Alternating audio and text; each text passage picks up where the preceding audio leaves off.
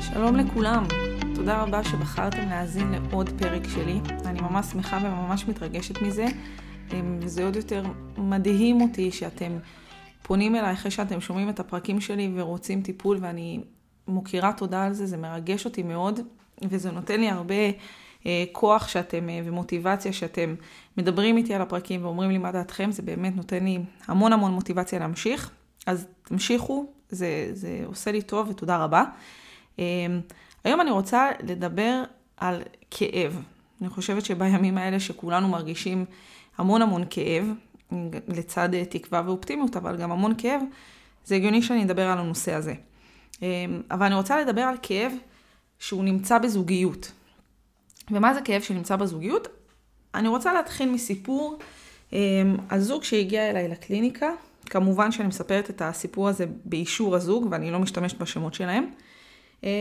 אבל הגיעו אליי זוג ש, שבפגישות הראשונות הם לא יכלו להסתכל אחד על השני. ממש, ברמה שהם, אחד מדבר והשני אפילו לא מישיר אליו מבט.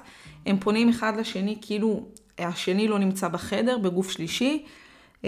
מסתכלים רק עליי, אני אמורה מבחינתם להיות השופטת מי צודק ומי טועה. ספוילר, אני לא עושה את זה. אבל ממש הם לא יכולים להסתכל אחד על השני. גם כשהם מדברים על דברים שהם משמחים או על דברים טובים שקרו להם בזוגיות, הם פשוט לא יכלו להסתכל אחד על השני בכלל. ודיברנו על זה, וכל פעם היה למישהו ביקורת להגיד על השני. כמו תלונות כאלה, והוא לא עושה ככה, והיא לא עושה ככה, והוא מדבר אליי ככה, והיא מדברת אליי ככה.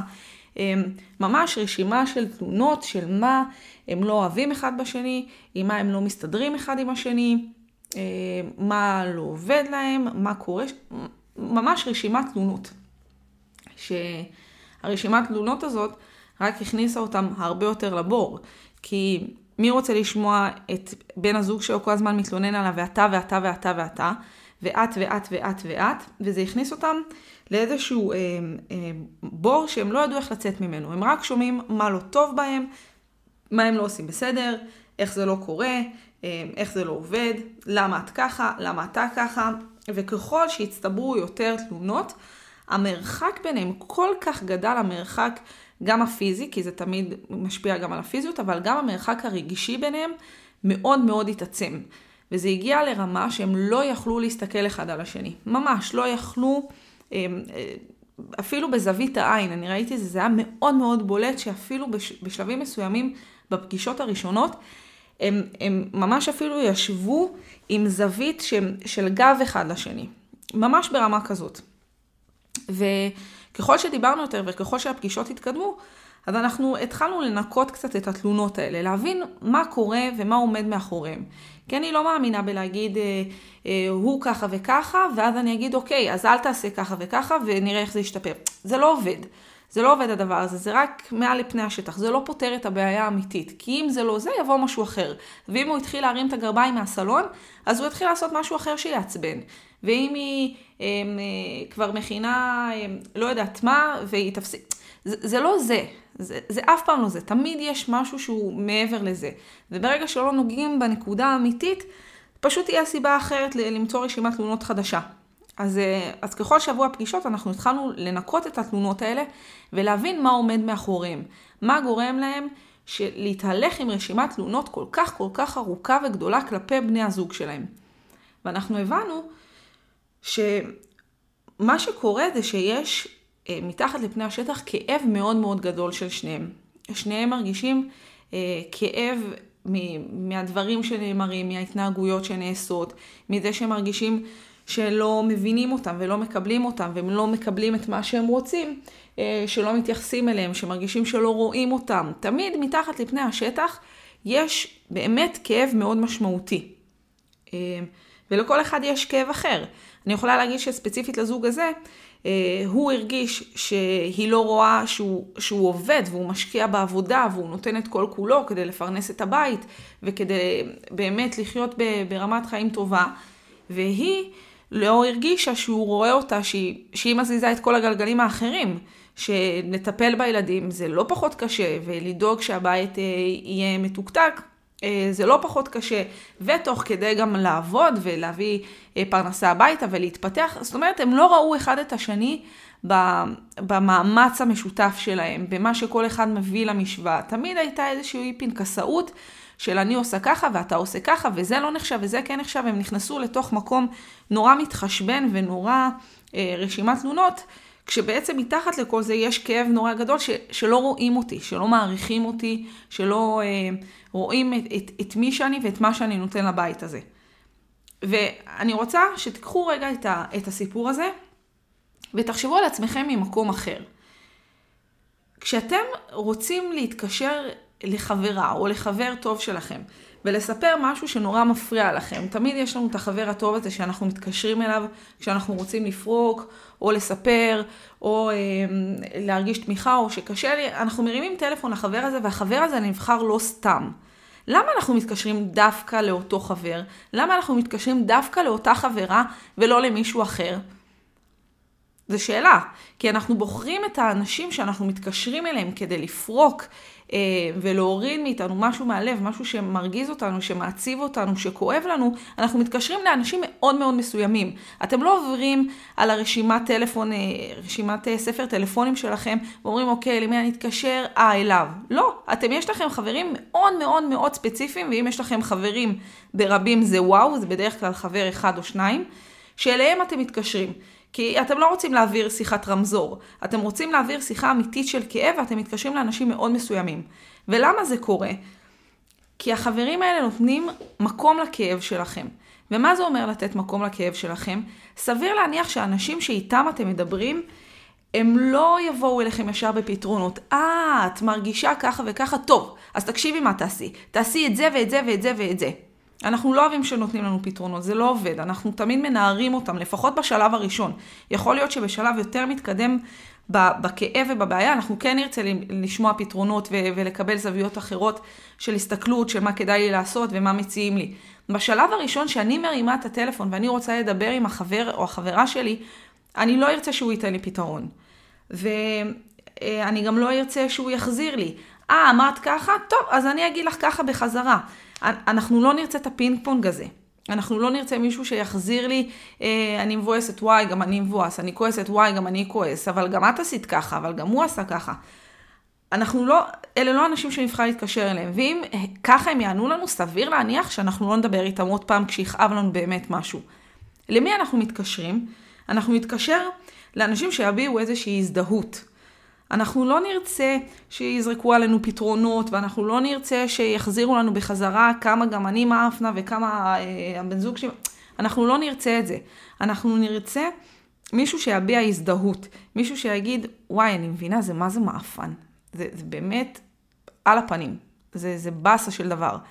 ואז יכול להיות שאחרי שמישהו יגיד לנו את זה, אז אנחנו נוכל לדבר על פתרונות, אבל ההזדהות הזאת היא קריטית אלינו. דווקא בהזדהות הזאת שמישהו אומר, וואי, אני מבינה, זה באסה. איזה באסה שאת מרגישה ככה, וואי, זה מה זה עצוב לי. דווקא בנקודה הזאת שמישהו אומר את המילים האלה, פתאום נכנס לנו אוויר. פתאום אנחנו אומרים, או, oh, אוקיי, רגע, מישהו מבין אותי. ולמה ההבנה הזאת היא כל כך חשובה? כי זה לתת מקום לכאב שלי.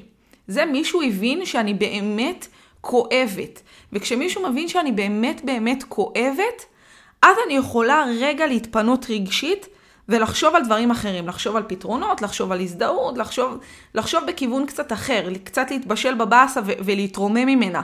אבל בשלב הראשון, אני צריכה את ההזדהות הזאת. אני צריכה שיבינו אותי, אני צריכה שיבינו שאני באמת באמת כואבת, שבאמת באמת קשה לי עכשיו. ומה קורה בזוגיות? למה כל כך קשה לנו לעשות את זה בזוגיות, בטח ובטח כשאנחנו בתקופה מאתגרת. יכול להיות שבזוגיות אנחנו עושים את זה בתקופות טובות, ו- ולפעמים זה קורה יותר ולפעמים פחות, אבל זה לא קורה לנו אותו דבר. ולמה? כי בזוגיות אנחנו באים אה, עם מורכבויות ועם משקעים ועם אה, פנקסאות שאין לנו בדרך כלל עם החברים שלנו. זה, זה לא קורה, כי הציפיות שלנו מהחברים שלנו והאינטנסיביות עם החברים שלנו היא אחרת לגמרי מאשר עם בן הזוג שלי. מה שאני מצפה מחברה שלי הוא שונה לחלוטין ממה שאני מצפה מבן הזוג שלי. זה, זה שני דברים אחרים לגמרי. וכשאני באה אה, בתקופה מאתגרת בזוגיות, שיש מורכבות ומשקעים, מאוד מאוד קשה לי לתת את ההזדהות הזאת. מאוד קשה לי שבן הזוג שלי יבוא ויגיד, תקשיבי, כואב לי. לא במילים האלה, אבל ברעיון. תקשיבי, כואב לי, ואני אבוא ואגיד, וואי, אני מה זה מבינה, אני, אני מצטערת שאתה מרגיש ככה. מה, מה הברירת מחדל שלנו בתקופה מאתגרת תהיה? להוציא את הפנקסאות. להוציא את הפנקס ולהגיד, אה, ah, אתה מרגיש מאפן? ולמה, אני צריכה להרגיש מאפן, אני זאת שעובדת, אני זאת שמטפלת, אני זאת שעושה, אני זה שזה. וכאילו לקחתי את כל הכאב שלו והפכתי אותו לרשימת התנגחות. הפכתי אותו לבית משפט שלמי יש את הזכות לכאוב יותר. לך כואב, גם לי כואב. את כועסת, גם אני כועס. אתה נעלבת, גם אני נעלבתי. ואז מתחיל איזשהו בית משפט. מתחיל איזשהו בית משפט למי כואב יותר, למי אה, יש את הלגיטימציה לכאוב בכלל, למי יש את הלגיטימציה לכעוס, מי... שכל השאלות האלה הן שאלות ש... שרק מונעות מאיתנו להתקדם, כי השאלות למי יש את הזכות לכאוב יותר, זו שאלה שהיא מאוד מאוד הגיונית ומאוד טבעית כשיוצאת לנו, כשיוצאת לנו שאנחנו לא במצב טוב. אבל האם השאלה הזאת מקדמת אותנו לאנשהו? האם השאלה הזאת באמת נותנת לנו איזושהי יכולת להתעלות מהכאב, או להת, להתבוסס קצת בכאב ואז להתרומם ממנו בצורה אפקטיבית? זה רק מכניס אותנו לתוך איזשהו מעגל שאני צריכה להחזיק את הכאב שלי נורא נורא חזק. כי אם אני לא אחזיק את הכאב שלי, מישהו אחר יבוא ויקח לי אותו. מישהו אחר, אחר יבוא ויגיד, אה, אני רואה שאך לא כואב, אז לי כואב. ואז יש מין תחרות סמויה כזאת, ולפעמים היא גם לא סמויה, למי יש את הזכות לכאוב, למי יש את הזכות לכעוס, למי יש את הזכות להיעלב, ואם אתה נעלבת אז גם אני נעלבתי, ואם את נעלבת אז גם אני כועס. זה, זה כל הזמן אה, אה, פנקסאות והתנגשות. ובית משפט, למי יש את הזכות ולמי, ומי יכול לעשות את זה. הבעיה בדבר הזה, זה שזה לא מקדם, ולהפך ממקדם. זה, זה כל כך מרחיק, כי אתם כאילו נפגעים פעמיים. למה אתם נפגעים פעמיים? גם אתם נשארים עם הכאב שלכם, שזאת פגיעה אחת, כי לא קיבלתם באמת מענה למה שכואב לכם. והפגיעה השנייה, זה שהתאכזבתם מבן הזוג שלכם אה, אולי בפעם המיליון. וכשאני מתאכזבת או, או כועסת או עצובה או מאוכזבת מבן הזוג שלי, עוד פעם ועוד פעם ועוד פעם ועוד פעם ועוד פעם, זה כבר מרחיק אותי מאוד. אז אני כבר לא אבוא אליו בפעם הבאה שיכאב לי. ואם אני לא אבוא אליו בפעם הבאה שיכאב לי, אז או שאני אשאר לבד עם הכאב שלי והתסכול יצא עליו, או שאני אתחיל לחפש איפה אני יכולה לפרוק כאב. איפה אני יכולה לפוצץ את הפצצה, כי אני מרגישה שאני כבר מתפוצצת, ואם אני לא אוציא את זה, אז, אז אני, אני כבר לא יכולה יותר. ואז אני אומרת, אוקיי, אם אני מוציאה את זה לבד, אז מה אני צריכה אותו? ואם אני אה, מוציאה את זה איתו, זה ישר גורר ריב ומלחמה, ומה אני צריכה את זה? ואני, אני, זה לשני המינים, כן? זה מדבר על שני המינים, בדיוק אותו דבר, גם הפוך. ומה עושים בדבר הזה? קודם כל אני רוצה אה, אה, לתת לכם משפט שהמרצה שלי אה, נתנה לי כשאני למדתי טיפול זוגי. והמשפט הזה הולך איתי הרבה ואני כל הזמן אומרת אותו אה, בכל מיני סיטואציות בחיים שלי, בטח ובטח עם, ה, עם הזוגות שאני מלווה, זה שזה שלאחד כואב, זה לא אומר שהשני אשם. זה שאשתי באה אליי ואומרת לי, תקשיב, כואב לי, זה לא אומר שאני אשם בזה. וזה שבעלי אומר, אה, תקשיבי, כואב לי, זה לא אומר שאני אשמה. וברגע שאני מורידה את הלחץ מזה שזה קרה בגללי, והוא אה, כואב לו בגללי, ואני מורידה את זה שנייה, אני פחות תהיה לי את היכולת להתגונן. יכול להיות שהוא נפגע ממני ואנחנו נצטרך אה, לדבר על זה ואנחנו נצטרך להבין את זה. אבל אם כואב לו, אם הוא מרגיש שהוא אה, אה, באמת חי בכאב, אז אני, אז אני לא, לא אשמה פה, אני לא בבית משפט, אני לא צריכה עכשיו לעלות לדוכן ולהוציא את כל הרשמים שלי ללמה אני צודקת והוא טועה. כי כאב זה לא משהו שאפשר להתווכח איתו. כאב זה, זה, זה משהו שבא מבפנים, זה מהמרחב הרגשי. וכשאני עולה לבית משפט, אני עובדת במרחב הקוגניטיבי, אני עובדת מהראש. ואי אפשר לעבוד מהראש במערכות יחסים שאנחנו עובדים מהלב. אתם זוכרים איזה מערכות יחסים הם במרחב הרגשי, לא במרחב הקוגניטיבי. ולכן כשאני עולה לדוכן ומוציאה את דף הטענות שלי ודף הפנקסאות שלי לגבי הכאב שלו, ואני מנסה להתגונן מכמה אני לא אשמה בזה שכואב לו, אז, אז אני, אנחנו לא עובדים באותו מישור, ובגלל זה החוסר הבנה הזאת שהוא עובד מהלב ואני פועלת מהראש, או ש... או, ש... או ההפך, זה לא נותן מענה, זה לא נותן באמת את, ה... את הפתרון למה שאנחנו צריכים, ואז אנחנו יוצאים מתוסכלים שלא הבינו אותנו ואנחנו מחזיקים יותר את הכאב. אז, אז תנסו בפעם הבאה, כשבאים אליכם עם כאב, לנטרל שנייה את הראש, להגיד, אוקיי, זה שכואב לו זה לא אומר שאני אשמה. ותורידו רגע את מפלץ, מפלס הלחץ הזה, כדי ש... להביא איזשהו פתרון שהוא הרבה יותר אפקטיבי. תרדו רגע מהראש ללב, ואז אתם תוכלו לדבר באותה שפה.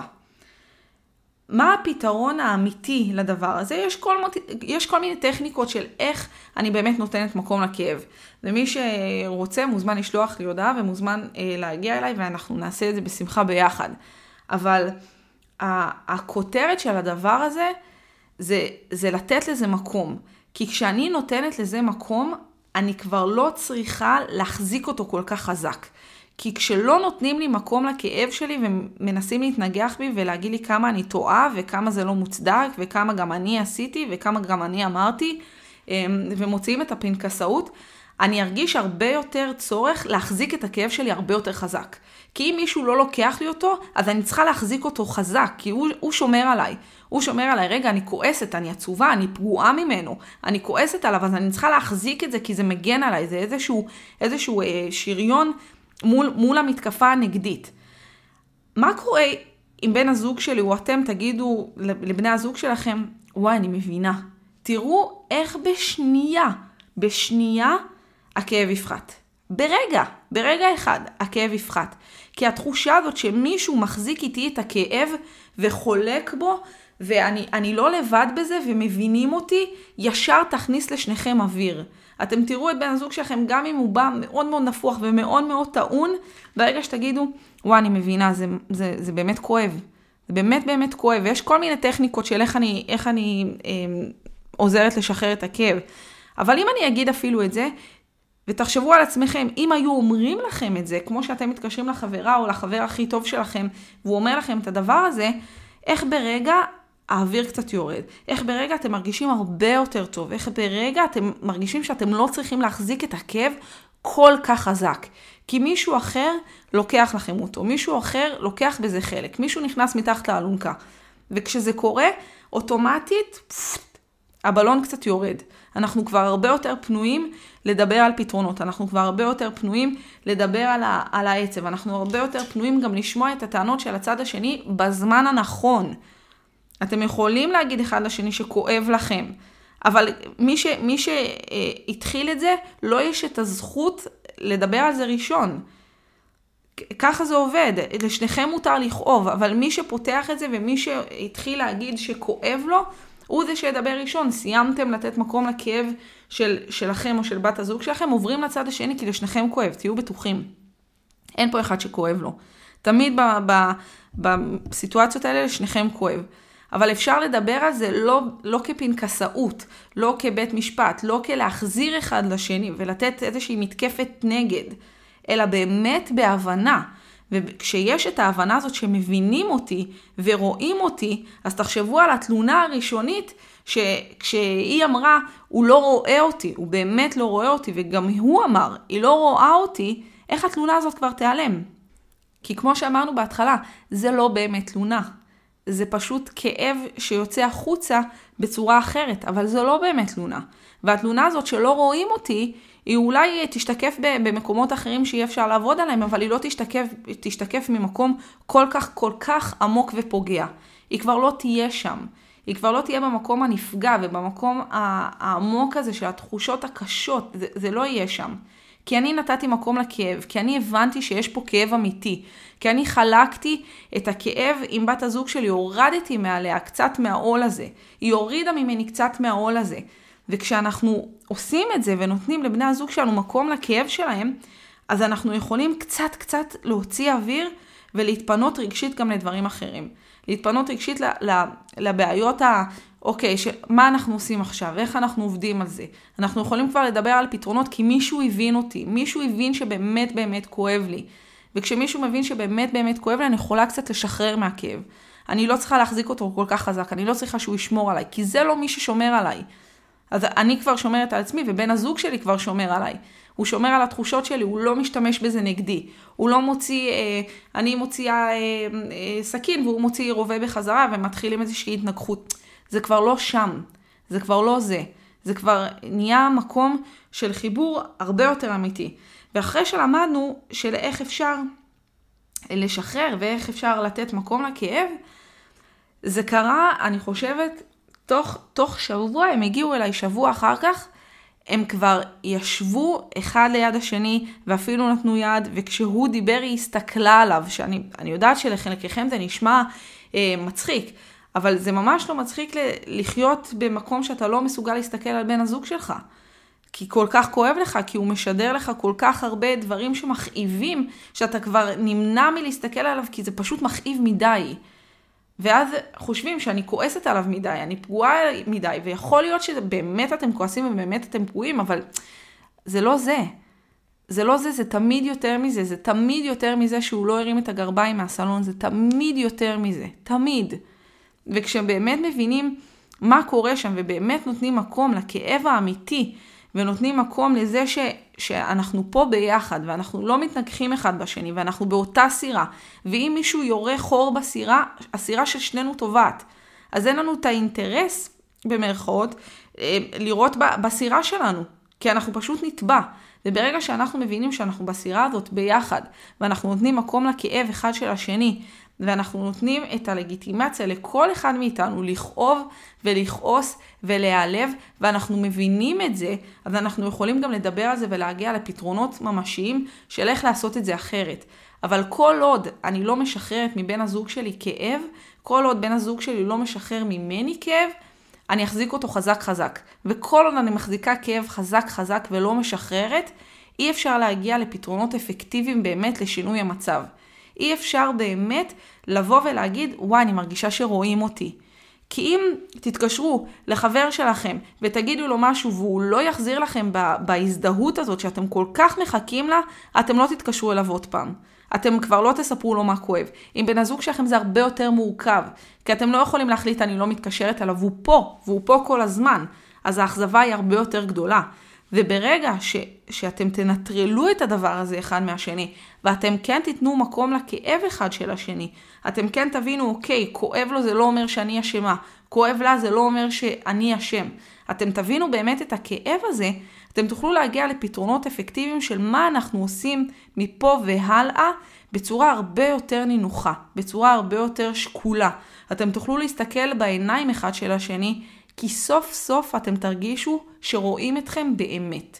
וכשרואים אתכם באמת, יש לכם את המקום להיות. וכשיש לכם את המקום להיות בזוגיות, זה המפתח לפרוח. ואני חושבת שזה מה שכולנו רוצים. אנחנו רוצים לפרוח בזוגיות שלנו, אנחנו רוצים שיהיה לנו טוב, אנחנו רוצים להרגיש שרואים אותנו, שאנחנו משמעותיים, שלמה שאנחנו מרגישים יש חשיבות. ואז התלונה שלא רואים אותנו, ואז הכעס שמלווה לתלונה הזאת והאכזבה שמלווה לתלונה הזאת, היא תיעלם. כי כבר אנחנו לא נוכל להגיד שלא רואים אותנו. כי סוף סוף אנחנו מרגישים שרואים אותנו באמת. שרואים גם את הכאב שלנו, שמכירים בו. לא נצטרך להיות יותר בתחרות ובפנקסאות, ובהרגשה שאני צריכה להחזיק את הכאב שלי כל כך חזק, כי אף אחד לא רואה אותו. וברגע שאני אוכל לשחרר את זה, אני אוכל גם להתפנות לדברים אחרים, והתלונות ייעלמו. אז אני ממליצה לכם לנסות, תנסו, מקסימום, תצליחו.